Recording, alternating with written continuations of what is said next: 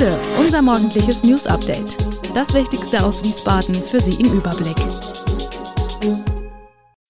Guten Morgen aus Wiesbaden an diesem 14. November.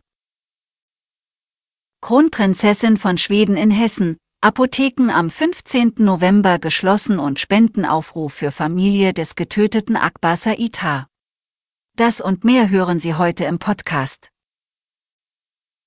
Kronprinzessin Victoria von Schweden kommt Ende dieser Woche nach Deutschland und stattet dabei auch Hessen und der Landeshauptstadt Wiesbaden einen Besuch ab. Am Freitag, 17. November, ist sie am Mittag zunächst zu Gast in der Staatskanzlei bei Ministerpräsident Boris Rhein. Am Abend wird sie zudem im Wiesbadener Kurhaus an der 20. Verleihung des schwedischen Unternehmenspreises teilnehmen.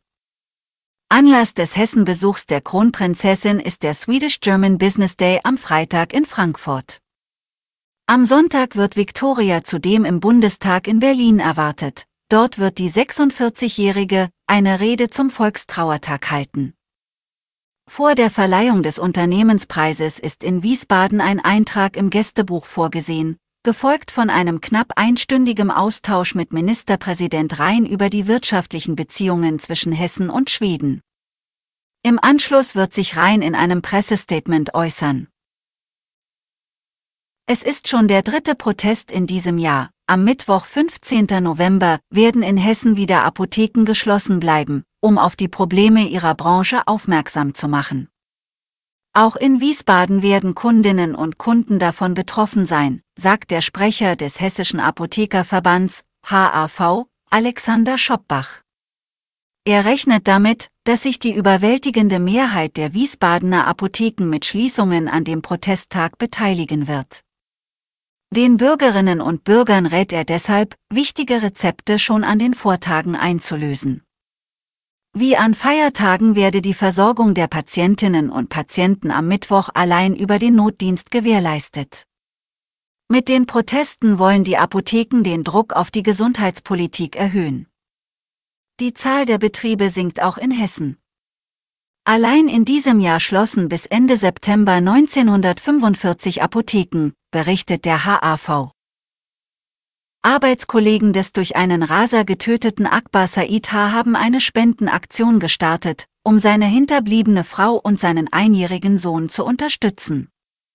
Im Oktober 2022 erlag er seinen Verletzungen im Krankenhaus, nachdem ihn zuvor ein Autofahrer erfasst hatte, der mit 132 Stundenkilometern auf dem Gustav-Stresemann-Ring unterwegs war.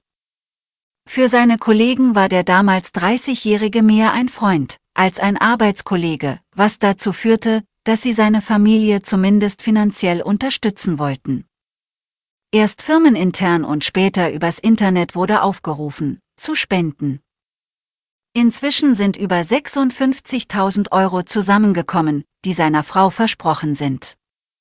Der Fahrer, der Akbar vergangenen Herbst getötet hatte, muss sich seit Ende Juni wegen Mord vor der Schwurgerichtskammer in Wiesbaden verantworten. Erneut ist die Feuerwehr Wiesbaden zu einem Feuer in die leerstehende Karl von Ossietzke Schule im Wiesbadener Stadtteil Klarental ausgerückt. Wie die Feuerwehr mitteilte, meldeten Anrufer gegen 17.40 Uhr einen Knall im Bereich der Schule mit anschließender Rauchentwicklung. Auf der rückwärtigen Seite des Gebäudes stand ein ehemaliges Klassenzimmer im Erdgeschoss komplett in Flammen. Die Einsatzkräfte konnten den Brand glücklicherweise schnell löschen. In dem Raum brannten diverse Möbelstücke und Einrichtungsgegenstände. Wegen der Größe des Gebäudes dauert es bis etwa 20 Uhr und 15 Minuten, bis die Räume entsprechend gelüftet waren. Zusätzlich suchten mehrere Trupps das gesamte Gebäude auf vier Etagen auf Personen ab. Gefunden wurde niemand. Auch Verletzte gab es keine. Es ist bereits der fünfte Brand in der ehemaligen Schule. Die gute Nachricht vorweg, beim Kinderarzt gibt es aufgrund des Namens keine Diskriminierung, wenn es um die Terminvergabe geht. Anders sieht das hingegen laut einer Studie bei Hausärzten, Dermatologen, Radiologen und Psychotherapeuten aus.